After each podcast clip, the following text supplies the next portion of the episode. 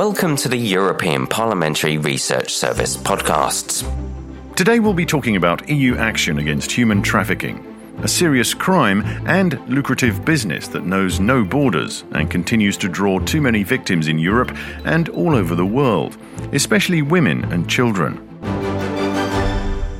Trafficking in human beings is a grave violation of fundamental rights recognised by the international community and prohibited by the EU Charter of Fundamental Rights.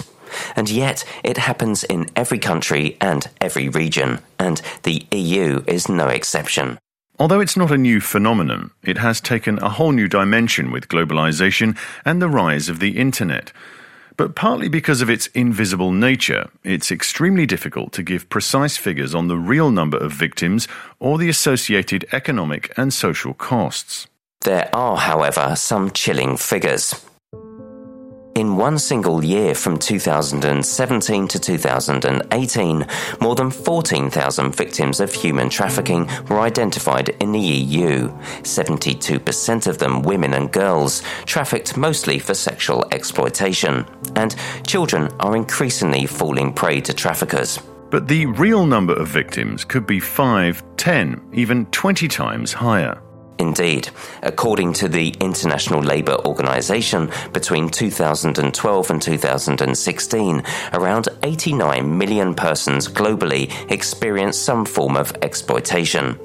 Some were forced into the sex industry, others were victims of forced labour or forced marriage, and roughly a quarter of them were children. And whether we look at the EU or elsewhere, one thing is clear the vast majority of victims are women and increasingly children. Pascal Reinke Schreiber from the Human Trafficking and Migrant Smuggling section of the UN Office on Drugs and Crime has the latest figures. The most recent UNODC global report on trafficking in persons found that most detected victims, around 65%, are still women and girls, most of them exploited in sexual exploitation.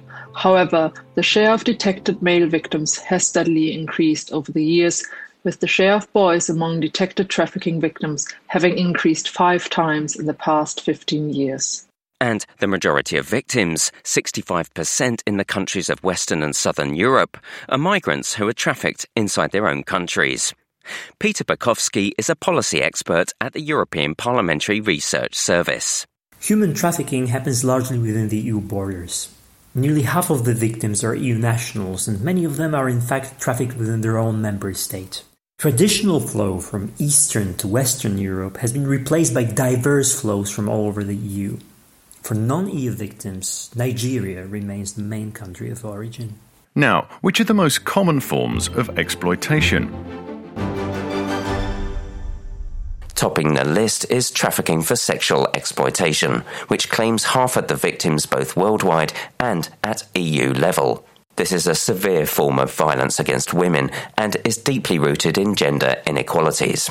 But trafficking for labour exploitation is on the rise. And in some European countries, such as Belgium, Portugal, or Cyprus, it's already the main form of exploitation.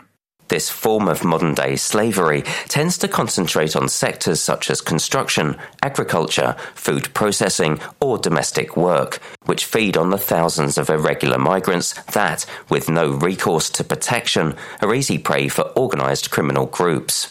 These groups traffic victims to force them into criminal activities, into begging, or to remove their organs and sell them to the highest bidder. Criminals exploit vulnerable people, making high profits with relatively low risks. And vulnerability can result from a whole range of factors, including socio-economic ones, such as poverty, lack of education, conflict and violence. And migrants are a particularly vulnerable group. They are, actually. What often begins as migrant smuggling may quickly become a trafficking situation, with victims paying to be smuggled into a country only to discover that they've been deceived into exploitation and have no means nor choice to do otherwise. But one thing is clear without demand, there's no supply. In other words, without people ready to exploit others, there wouldn't be a need for this podcast.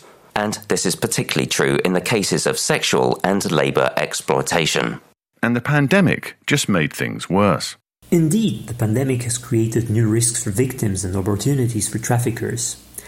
It has exacerbated socio-economic problems which are the root causes of trafficking.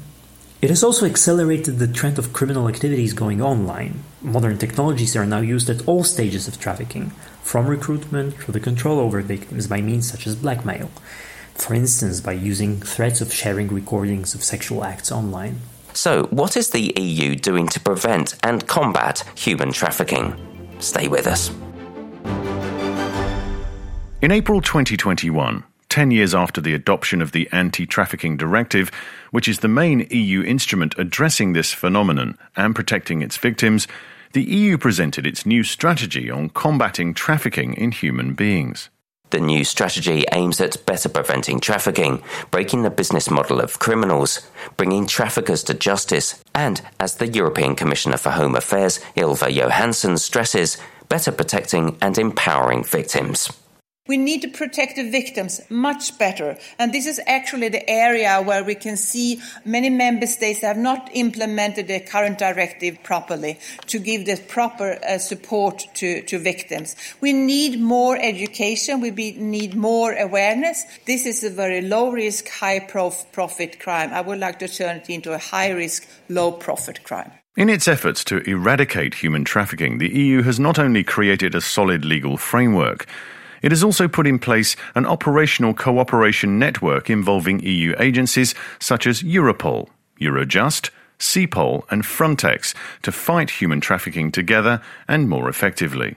Moreover, trafficking in human beings is a priority of the EU policy cycle for organised and serious international crime. Thanks to these joint efforts, in 2020, 5,214 victims of human trafficking and online child pornography were identified in the EU, and 67 organised crime groups dismantled. But the fight is far from over. With demand for exploitation expected to continue, traffickers moving their acts online and the pandemic likely to create the conditions for increased exploitation, the new EU strategy should allow the EU and its member states to continue strengthening their response. And, according to Pascal Reinke Schreiber from the UN Office on Drugs and Crime, beef up international efforts against this crime.